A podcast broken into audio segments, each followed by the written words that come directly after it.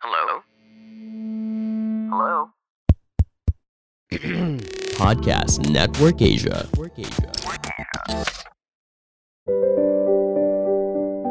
Are you confused, overwhelmed, and worried about your homeschooling journey?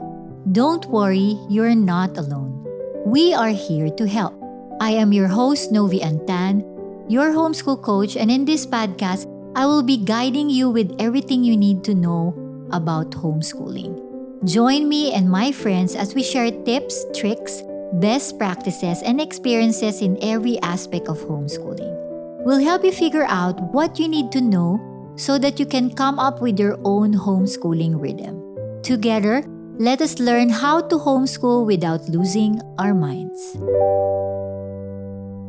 Kamusta na po kayo mga homeschoolers? Ngayon po ay buwan ng wika. Okay? And I just want to be honest before we start this conversation. Sa totoo lang po, ang Pilipino po at ang Araling Pilipunan, yan po ang pinaka-hardest subject na tinuro ko sa aking 16 years of homeschooling, especially the grammar part. I just want to be honest here, no? So there are times na meron po kaming heated discussion ng aking anak na sometimes I force them to do it and it's so sad, no? But I realize po, uh, when I realized that I was wrong, talagang I made a way to be able to research all the things that I need to research about Filipino Araling Palipunan para po mag-match sa pace o sa learning style ng ating anak. That's why for our topic for today is how to teach Filipino and Araling Palipunan with joy and without fear. Kasi po, madami po ako nakakausap ng mga magulang. Yan pa usually ang tanong eh. Novi, paano ba magturo ng Araling Panlipunan sa kanang Pilipino? That's why pe, meron po akong mga katulong at ma, matitinding guests for these episodes. Dahil po, sobra po akong privilege na makasama po itong mga taong ito. First, I would like to introduce to you my dear friend. Kilala niyo po siya. Siya po ay kasama ko sa Mom's Hangout No Filter Conversation. And she's homeschooling mom for four kids and homeschooling for eight years. Founding member of Philippine Homeschools Association and pag-asa sa pagbasa. Let us welcome Jihan Tan. Hello, Jihan. Hello, Ate Novi. Hello sa ating mga tagapakinig. Yes, maraming maraming salamat. Next po na ating kaibigan, she's a homeschooling mom of two, worked as a teacher for nine years, wow, prior to homeschooling. A budding artist, later, uh, ikukwento po namin yan, no? Homemaker, tutor, tutor on the side. Oh, ngayon ko lang nalaman yan, Kay, ha? Let me introduce to you my dear friend, Kay Magpayo. Hello, Kay. Hi, Ate Novi. Hi, everyone. Maraming salamat that you are here with us right now. Thank you. And next po, our fellow creator of this study guide, uh, siya po ay committed social worker and community innovator. And she has built musical groups, children's parks, and libraries all over the Philippines in over a dozen of barangays in the past eight years. She travels to remote, underserviced areas to bring hope, books, and different educational program. Let us welcome Tinky Kabanatan Cruz. Hello, Tinky dear. Magandang hapon sa inyong lahat. Ako ay natutuwa na kasama ako dito sa grupo na ito. Yes, nako. Maraming salamat, Tinky, ha. Talagang tinatry ko yung best ko na mag-Tagalog, no? Fully, pero hindi ko ata kaya. So, pangatawanan ko lang ito. Kaya natin lahat. kaya, kaya natin itong challenge na to. Pero, alam ko na kayo po ang mga tamang tao para sa topic na ito, no? That's why, bakit nga ba na nahihirapan ang mga magulang ituro itong araling panlipunan at Filipino? Maybe you can share siguro, pwede nyo i-share kay Tinky and Jihan. Ano yung one factor? Nahirapan nga ba kayo and how you were able to overcome it before we can give them our tips? Maybe we can start with Kay. Hi. Uh, opo, nahirapan po ako ng sobra magturo ng araling panlipunan and Filipino sa mga anak ko kasi um, at first yung mga textbook ng araling panlipunan natin is medyo para sa akin ha, uh, medyo nalalaliman ako sa words na ginagamit nila. Tapos nung tinuturo ko to sa mga bata, minsan hindi ko rin siya maintindihan. So ako rin yung may medyo may flaw at may fault doon. Tapos um, ang Filipino, dahil nga hindi ito yung first language ng mga bata, English yung first language nila, nahirapan silang umintindi ng Filipino. So yes, may struggle kami sa pag-aral ng Araling Panlipunan at Filipino. So how were you able to overcome it? How? Um, ang ginawa namin is at first, um, actually it's exper- experimental siya kasi nung una, gumamit ako ng Tagalog, ah, ng English, English na textbook. So, merong English na textbook, so we used it, pero hindi namin natatapos kasi nga, para siyang, ano, um, parang walang buhay, parang ganon. Sorry to say it, but um, wala siyang kwento, ganon. Kasi kami, um, as a family, ang sinusundan namin is Charlotte Mason. So, meron tawag na living book. So, itong mga textbook na to kind of, it's not alive, it's not living, ganon. Um, so, ang ginawa ko, naghanap ako ng mga materials, gumawa kami ng sarili namin na materials ng mga bata.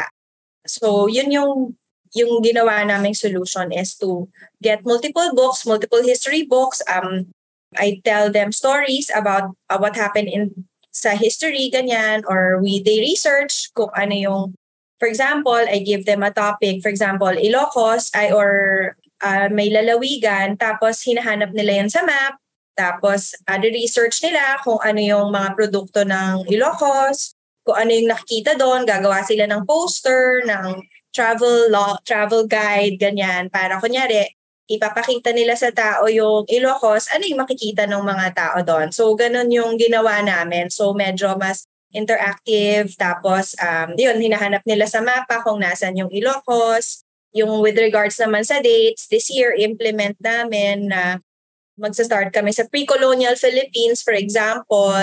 Siyempre, may dates pa rin, pero more on timeline yung gagamitin namin for it. So, yon Okay, Haba pa, thank pero- you. Yes, later, I know. Magkukwento ka pa mamaya later.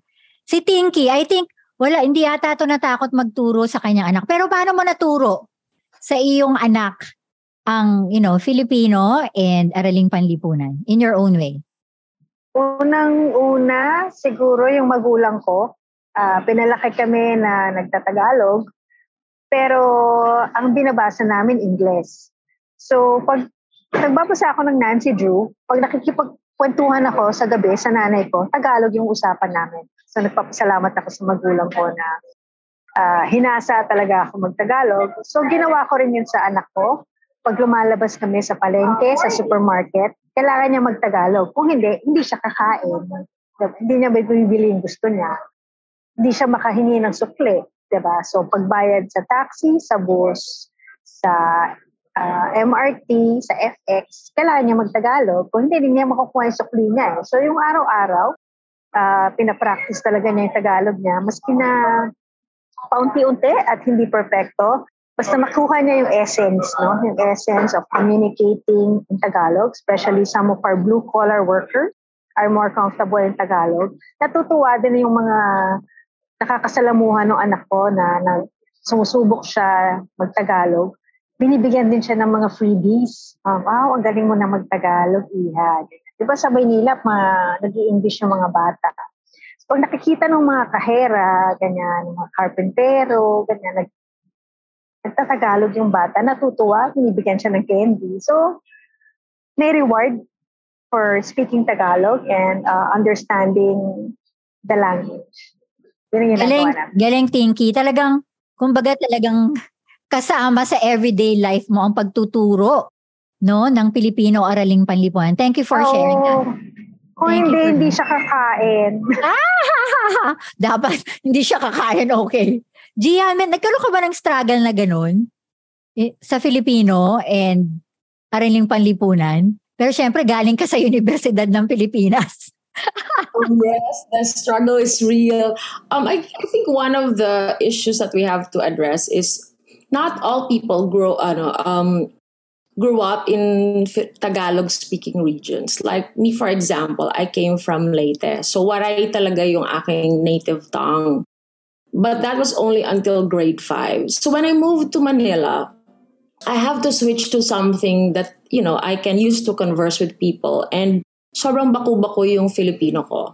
So whenever I converse and whenever I think, I switch to English because yun yung naiintindihan ng mga tao. And when I met my husband, sa school kami nag-meet, dahil hindi naman ako, you know, proficient in Filipino. So pag serious yung talk, I switch to English. And I thought about this because I was wondering why am I not speaking in Filipino to my children? And that's one, I'm not trying to defend why I speak English to my children, but it's really one reason. Like, um, yun nga, if you don't come from a Filipino, if you were not raised here uh, in Manila, so isang factor yun. And yung language ko, hindi ko rin ma-practice because my husband is from Pampanga. So it's a different tongue. So, challenge talaga to find a, a common ground. Another thing is, yung resources that are available for learning, they are mostly in English, the quality resources. So I was biased towards making my kids proficient in English because I know if they are proficient, they will be able to absorb the quality educational materials that happen to be in English. So yun nga yung challenge, ano. Sadly, you know, I think homeschoolers can relate to this. When we compare um, the materials we get from abroad and compare it to our local materials, malayo yung agwat. Um, children are drawn to stories and when you present a textbook na bullet points, you know, a, a rundown of data, it does not appeal to them. And also, when we talk about teaching Filipino, our Filipino books assume that the mother tongue is Filipino. So they will use serious Filipino to teach basic Filipino. so ito yung sinasabi ni Kay kanina na parang ang lalim ng mga salita, diba? So in an attempt to explain the rules of Filipino, they use serious Filipino. So yung bata parang, ha, ano na nangyayari dito? ano nang pinag-uusapan dito? So, it's a challenge um, in homeschooling. Two things, you know, how how do we address that? Um, it's a slow process. So I did not expect my kids to finish, you know, what's set out in traditional um, textbooks. And we've looked for materials na piece, uh, talagang um, foundation, mas foundational yung approach, yung paunti-unti. So paunti-unti. And then I try to make them do like their own vocabulary list every year para nagbe-build yung uh, words na alam nila. Sa Filipino yon And then mga, since may mayroon ng YouTube ngayon, I let them watch. Ito lang yung napapanood nila sa daytime kasi bawal silang manood sa daytime. I let them watch Filipino stories. So parang in the morning, meron kaming segment for them to watch Filipino stories. We try to integrate in our conversations pero yun nga, dahil nakasanayan mo na hindi mo na rin mapansin minsan na hindi ka naman pala talaga nag-Filipino.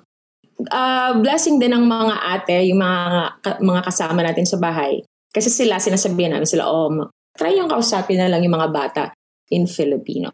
As for Araling Panlipunan, So I try to use the textbook as a spine. Ayan, may anak ko sa likod na sumisingit.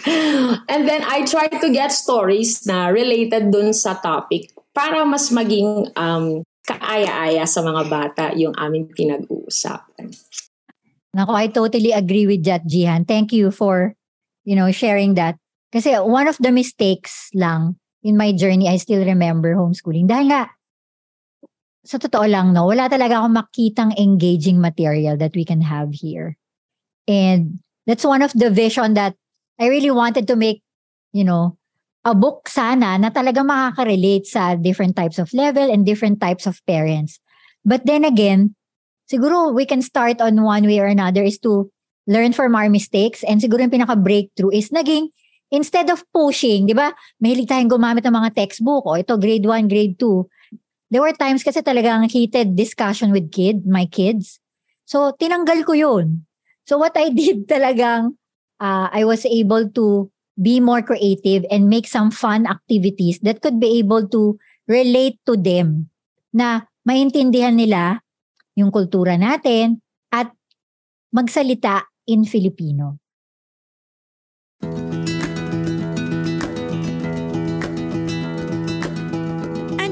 it's your K-drama tita, Tita Marian, inviting my fellow K-drama fans to check out my podcast, Anyong Tita, where every Tuesday I upload a new episode all about K-drama. From the hottest K-drama in town to the beloved classics. Basta K-drama, pag-uusapan natin yan sa Anyong Tita.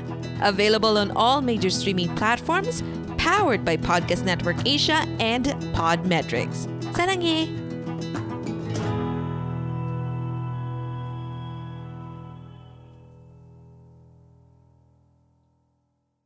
Siguro, talking about creativity and ano yung journey natin, I'm sure, iba't iba tayo ng level na ng mga anak, no? As of now. Like ako kasi, yung mga anak ko, di ko nga alam paano pumasa yung anak ko sa ano eh, sa UP. Pero by the grace of God, eh nakapasa naman siya sa UP. But ano ba ang pwede mga tips na pwede nating ibigay in a practical way sa ating mga magulang na nakikinig ngayon? Siguro, I would start with, sabi nila, introduce the language early. Totoo ba yun? Do you agree with that? Jihan, Kay, and Tinky na there's a study na yung child brain daw po can absorb most information between 0 to 6 years old. And we shouldn't underestimate that. So parang sinasabi nila na, yun yung sinasabi ni Gian, I think sa-share din niya, na parang may isa sa inyo na magsasalita ng purong Tagalog at yung isa may magsasalita ng purong English.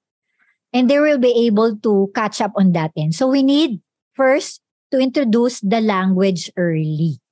Okay? So that's one of the tip na hindi ko nagawa. So I hope you could be able to learn from that tip. So next tip, how about Kay? Tips on how to teach Tagalog ba and Filipino. Um, ano po, um, ang ginagawa namin, um, yun nga, story-based yung mga binabasa namin na Filipino. Something that they can um, something that they can understand. Like, um, I use Wikahon for them. Uh, maraming magagandang kwento ng Filipino dito. Para siyang SRA, pero Filipino version siya. It's a really good so material na maikli lang yung kwento, tas mababaw lang yung Tagalog niya, naintindihan kasi everyday na language yung ginagamit. Tapos pagkagabi, pag na, yung husband ko kasi siya yung mas magaling sa Filipino, magaling talaga siya mag-Tagalog meron silang Tagalog time with their dad. Nagsasabi ng English words yung dad, sila magtatagalog o kaya sila nagtatagalog. Or sasabihin in Tagalog, yung kids yung nagsasabi in English, ganon. So, yun yung aming ginagawa for Filipino para matuto sila mag-Tagalog. Okay. Thank you, Kay. How about Tinky? Aralin Panlipunan or Filipino? Uh, two things, no? Yung isa, ipasyal nyo sa mga museo ang mga bata. Ako naisip ko yung museo pambata. Yung guide doon, meron kang option. Filipino tour or English tour. Kasi madaming foreigners doon, di ba? Kunin nyo yung Filipino tour. Kasi merong visual support, tapos yung kinikwento ng tour guide will be in Filipino. So ipasyal nyo sila sa National Museum. Makita nila yung mga artwork mga heroes, 'di ba? Yung mga mga naka-display doon, meron ding Natural History Museum. So yung sa museo, kunin niyo din yung Filipino tour. Meron ding Museo Chinoy, Chinoy Chinese Filipino Museum. Uh, merong signages in Chinese, Filipino, and English. So pag medyo na-lost na yung bata doon sa Tagalog translations, katabilan niya ang Filipino translation. So that's my first tip. I-ikot nila sila, no? Ipasyal niyo sila sa mga nagpo-promote, sa mga places na nagpo-promote ng Filipino culture and make that tour in Tagalog.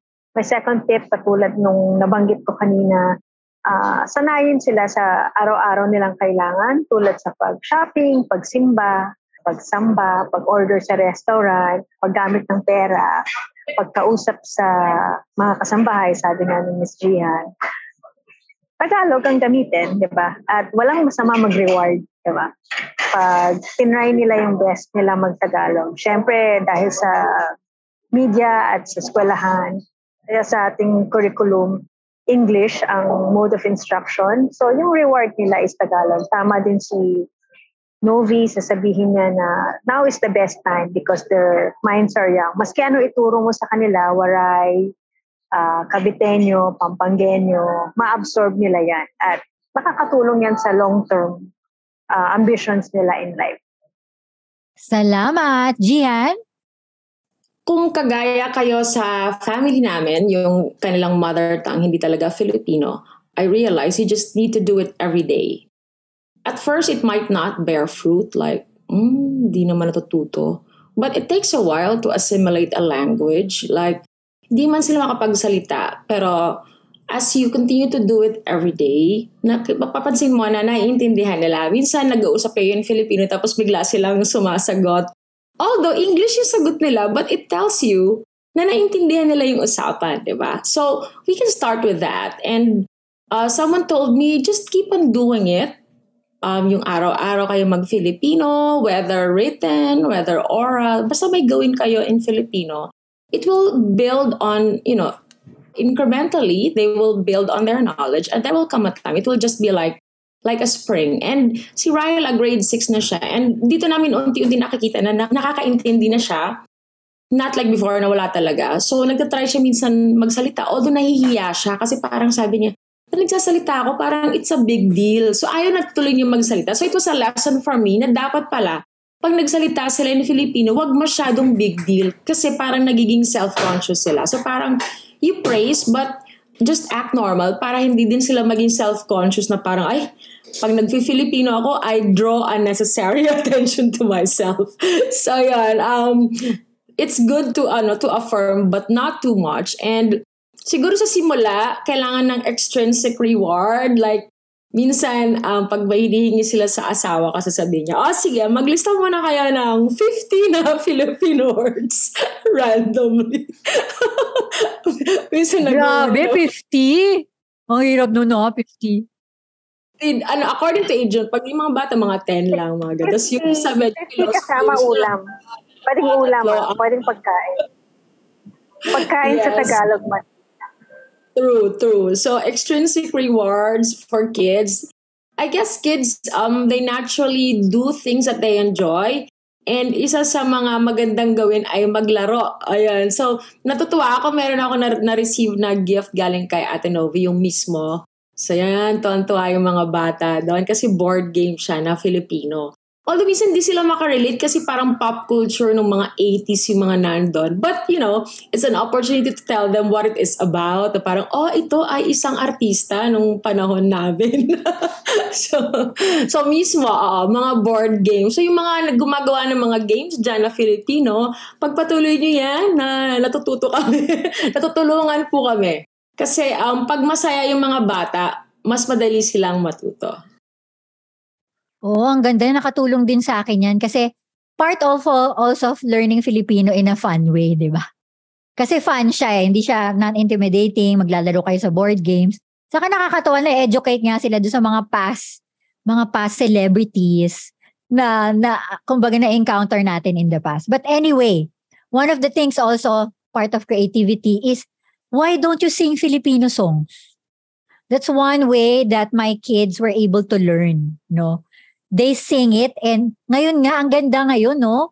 Uh, Tinky, Kay and Gian kasi meron na rin talaga. Ako imbes na ay, sa Spotify. So imbes na ang i-play mo mga Christmas song na English merong Filipino song na ano na mapapakinggan mo sa Spotify. Hi, I'm Neil Dimapilis. Come listen to my podcast called 5 Minutes Social Media Tips with Neil. In this podcast, I'll be sharing tips, tricks, and strategies on social media in a span of 5 minutes. Available in all major podcast platforms. Powered by Podcast Network Asia and Podmetrics.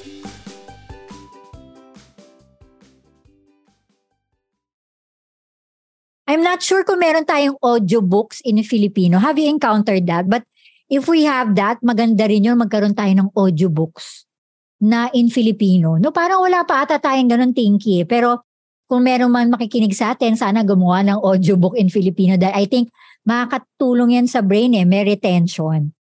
And uh, meron din tayong tinatawag na Tagalog nursery rhymes. Alam niyo bang meron tayong Tagalog nursery rhymes? That we could be able to use as well sa kayong mga bugtong-bugtong. O, di ba? Mga Pilipino rin yun na mga kultura na pwede nating i-share. Tama si, sino ba nag-share nung, di ba, mga tumbang preso, patintero, mga ginagamit na terminology doon ay mga Pilipino. So, which it should be fun and non-intimidating. Kailangan talaga eh, uh, ayo, ah, okay. Gian, thank you for that. Meron nga tayong Spotify na read alouds in Filipino, o di ba? So, grab niyo yung opportunity yan kasi nung time namin wala yan. So, especially merong mga anak na maliliit, you could be able to use that as well. And tama yung sinabi ni Gian a while ago, madami na tayong mga YouTube, saka mga app. Not sure if you lo- know Duolingo na app. Meron nga tinatawag na Gus and Go. Mga Adar na app. I think this is mga Adar na app na pwede mo makuha sa iPad or whatever Android uh, notebook that you could be able to. Sobrang dami na pong opportunity. For us is to really encourage you parents na do not be afraid, do not be frustrated. I know, pag you yourself, hindi mo talaga forte, no? Sa totoo lang, I just need to be honest here. Again, lagi naman ako honest. Is, yung mga hindi ko na kaya, tanong tumataas na yung level, humingi ako ng tulong, pwede kayo mag-ask ng isang tutor na pwede magturo ng Pilipino sa inyong mga anak. 'Di ba? Para hindi magaya sa atin na talagang baliko ang ating Pilipino. Pero totoo yun, ginawa niyo ba yan, Jihan? I'm sure si Tinky hindi. And Kay, na parang ang ginawa is like magkakaroon ng group, no? Especially sa homeschoolers, no? Pwede kayong magkaroon ng group na Filipino class na homeschoolers and you can gather there or whatever, siguro ngayon Zoom or kung face-to-face man, pwede kayong mag-gather. Pwede kayong matuto together in a fun way with a talagang magaling na Filipino teacher. Ano no, Tinky? Filipino Club, Pinoy Club. Yes, ang ganda nun. I love that. Pwede nga tayo magkaroon ng Filipino Club. Which, ito po yung, sobra kami excited, no? Kami po, dito sa team, pag-asa sa pagbasa. Okay, meron po kaming kinreate na sobra po kami excited. At we are gonna release this book which is Francisco the Filipino this is really good para po sa araling panlipunan. Dahil ano po maganda rito? Ang maganda po rito kami po. Okay, in behalf of Kat Amora, we miss you here. Kay, Tinky, and Jihan. Ang ginawa po namin dito, ito po ay yung unabridged no, copy. Kumbaga, ito po ang author ay si Bertis M. Little. Okay? And then, ang ginawa po namin, each chapter po ay meron po kaming ginawang study guide. Kasi yun po yung kulang. So we make sure na yung study guide po dito ay makaka-align sa kahit anong level ng inyong anak. Whether it's kinder or whether in high school. So we make sure kami po mga core members ay naglagay po kami ng mga questionnaires like discussion page, discover, and kung may na-miss ako, i-add nyo ha mga dears discovered, discussed, and meron kaming part na did you know? Okay. At may mga application po kaming also ginawa dito na pwede nyong scan at gamitin sa inyong araling panlipunan study. Ang nakakatuwa po dito is we have these good books na minsan hindi na natin napapansin. No? Gian, maybe you can tell a story about this book.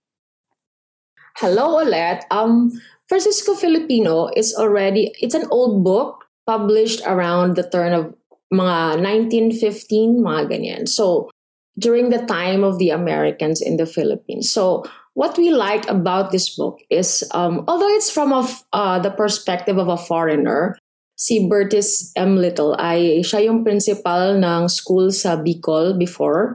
So nagbigay lang siya ng account of uh, the bo- uh, the, the life of a of a boy named Francisco.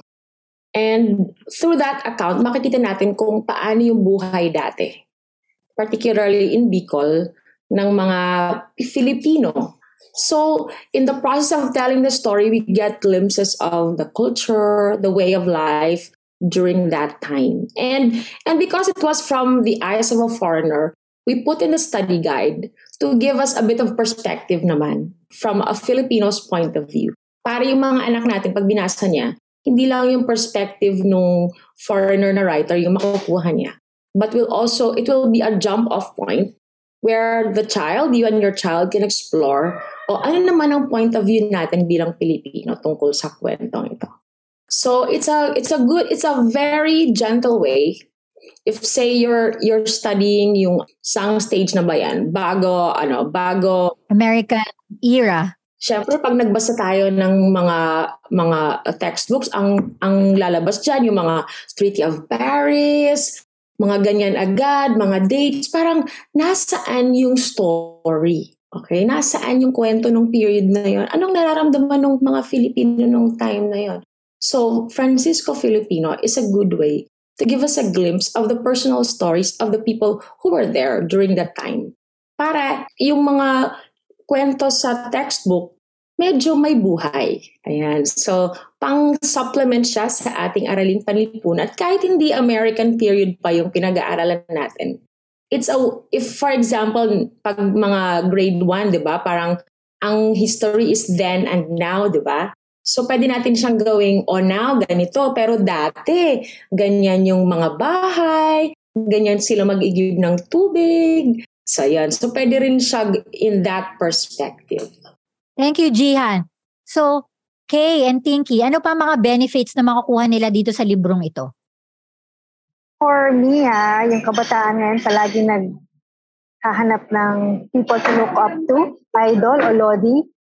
Ito na siya, si Tito Francisco the Filipino, the next idol of the Filipino youth. Yes, tama doon si Tinky, no? I mean, I mean, for him to be able, kasi it's really based on real life eh. Kumbaga, si Bertis Little, inobserve niya kung ano ang buhay ni Francisco Filipino nung time ng American period. And something that we could be able to relate na, ah, ito pala yung buhay nila. Okay. Sa Bicol. Okay. Kay, can you add on that? Maganda to kasi um, it shows us kung ano yung nung time ng Americans or kung sino mang nanakop sa Pilipinas, hindi naman siya all chaotic and war. You know, it's meron pa ring mga parts na may normalcy sa buhay ng mga Pilipino. Kasi like ako, growing up, dahil nga pagka sinabi sinakop ng Spaniards yung Pilipinas or ng Americans, it's all, in my mind as a young child, it's all war. It's like there's no life. It's all chaos. But in here, we can see na meron din naman palang ano, buhay. Yung mga Pilipino na it's not all um, chaotic and merong um, nag-aaral din sila, you know, merong um, maraming um, parts na like yung then na sinasabi ni Gian na then and now, marami rin na preserve na kultura ng Pilipino from before until now. So, ayun, it, this is a good book to to see kung paano yung panahon noon at panahon ngayon. It's there are things na hindi rin nagbago. You know, it's still here, ganon. At to magnify again, no, the study guide that we made, talagang we make sure it's by level, no? Na talagang magmamatch sa learning style ng inyo. You don't have to do everything. But then again, gina- ginawa po namin yung discuss part, which is the comprehension question. The discovery, which is focusing on the vocabulary words and the character. Okay? And yung did you know part, yung mga fascinating tidbits of facts na nangyari and the do. So meron po kayong mga suggested enrichment activities that you could be able to do kung ano meron ka sa loob ng bahay. Na talagang may enjoy natin si Francisco, di ba? So ito po ay napakagandang added supplement sa inyong araling panlipunan. And, and sabi ko nga kay Gian, KK, and Tinky, sana nagkaroon ng gantong material nung time ko. Ay, nako. Pero at least si Kay and Tinky and Jihan will still be able to enjoy this. So kami po dito sa team Pag-asa sa Pagbasa in behalf of Kat Amurao. Tinatanong na iba kung magkano ito. We are so excited. Ito po ay in, meron kaming special introductory price. At ito po ay 275 pesos each lang ha with study guide. Ito po ay uh, August to September only. Pero after that, babalik na po siya sa 295 each. Tama, no? Regular price, October onwards. And then, dahil po kami dito sa pag-asa sa pagbasa, bakit namin to ginawa? Dahil talagang gusto naming ma-realize ng bawat Pilipino at bawat pamilyang Pilipino at mga magulang na talagang may pag-asa sa pagbasa. Okay? Na when you buy a book, you can have a chance to be able to give that book. Ang tawag po namin dyan is the body bundle. So it will be 500, buy one, give one. Okay? Buy one, give one. Tapos next po is you can also make a choice na buy one, donate one, pag-asa bundle. Tama ba, Gian? Baka meron ako mga na-miss. Can you add on to that? Totoo yun. At meron pa tayong uh, bulk bundle. Kapag ka bumili kayo ng 10 pieces and above, meron kayong promo price na 235. Oo, kasi ang gawin nyo, like kami no, nung unang panahon, no? Unang panahon, no? Nung start pa lang kayo mga homestay, pag meron kami binibili, nag-ano kami together bundle para mas mura, makakatipid kayo. So magandang offer to, sulit na sulit, 235 each. Pag sampu po, so kung meron kayo sampu sa grupo, you can be able to do that as well. Okay, Tinky. Tipid sila sa shipping dun sa bundle. Yes, totoo. Okay, thank you, Tinky. So, Kay, paano nila, kung sa mga gustong bumili, paano nila makukuha ito? Ano dapat nilang gawin? maglalagay tayo ng link ng Google Form um, dito sa um, description. Click nila yon tapos nandun na nakalagay kung ilalagay nila yung address, um, number, tapos may tatlong modes of payment, BPI, BDO, or GCash. Um, actually, may, ay mag-offer din si Caleb's Bookshop ng kumuha sila sa atin to sell. So, kung ano mang organisasyon kayo, pwede yun, no?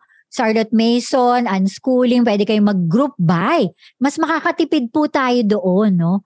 So, kami po rito sa may pag-asa sa pagbasa, no? As you know, our history, kami po ay uh, we gather mga old resources, mga old stuff or mga educational resources. Tapos, ibinibigay po namin ito sa mga hindi po nakaka-afford na mga pamilya na mga books or educational resources na pwede nilang gamitin sa bahay. That's why kami, we come up with this idea, no? Something na atin ito at talagang, you know, mapapropagate pa natin to sa iba. Kasi pwedeng may bumili nito, no? May bumili nito sa ibang bansa at pwede rin nilang gamitin na ito palang ginagawa nila no, sa ibang bansa. Or something like that. So, pwede niyong encourage ang inyong mga OFW friends na bumili ng mga bulk, di ba, Jihan? And ang nakakatuwa rin po dito, every time na bibili po kayo dito, ay may natutulungan po kayo, mga pamilya. Dahil kami po rito sa pag-asa, sa pagbasa, we make sure the proceeds will go to the people or the families that we help through this organization. Okay. Maraming maraming salamat. So, Jihan, Tinky, and Kay, and Kat Amorao, just thank you for this privilege to doing this book with you and for just believing in this project na tunay nga no, may pag-asa sa pagbasa. Maraming maraming salamat po. So mula po sa team Pag-asa sa Pagbasa, maraming maraming po salamat po. Sulit na sulit po itong Francisco Filipino. At sa pagbili niyo po, please don't forget, hashtag may pag-asa sa pagbasa, hashtag the Filipino Francisco. Tag us and let us know how you were able to learn from this book as well so that we can improve the next time that we um, going to uh, collaborate again with the next book. O, di ba? At gusto lang po namin sabihin, i-add ko, naku, dami ko nang sinabi, na limited lang po yung copying ito, ha? Kaya hindi po madami ang aming ipinrint. Konti lang po ito. Kaya make sure na mag-order na po kayo. ASAP. Again, mula po sa Team Pag-asa, may pag-asa sa pagbasa. Ako po si Novi Antan. Ako naman si Tian Tan. Ako po si Kay Magpayo. Ako si Pinky Cruz. Give a book. Shape of mind.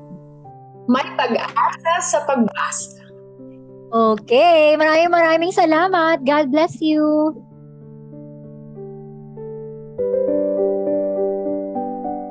Thank you so much for listening to this episode of I Homeschool PH podcast. If this episode helped and encouraged you, please do subscribe and rate this podcast and leave a comment.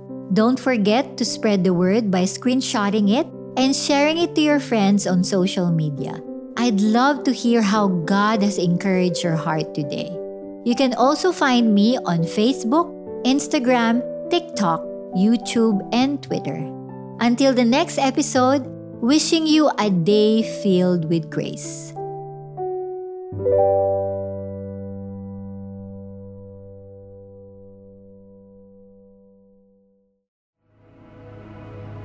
The views and opinions expressed by the podcast creators, hosts, and guests do not necessarily reflect the official policy and position of Podcast Network Asia, the hosts of the program, or other programs of the network. Any content provided by the people on the podcast are of their own opinion and are not intended to malign any religion, ethnic group, club, organization, company, individual, or anyone or anything.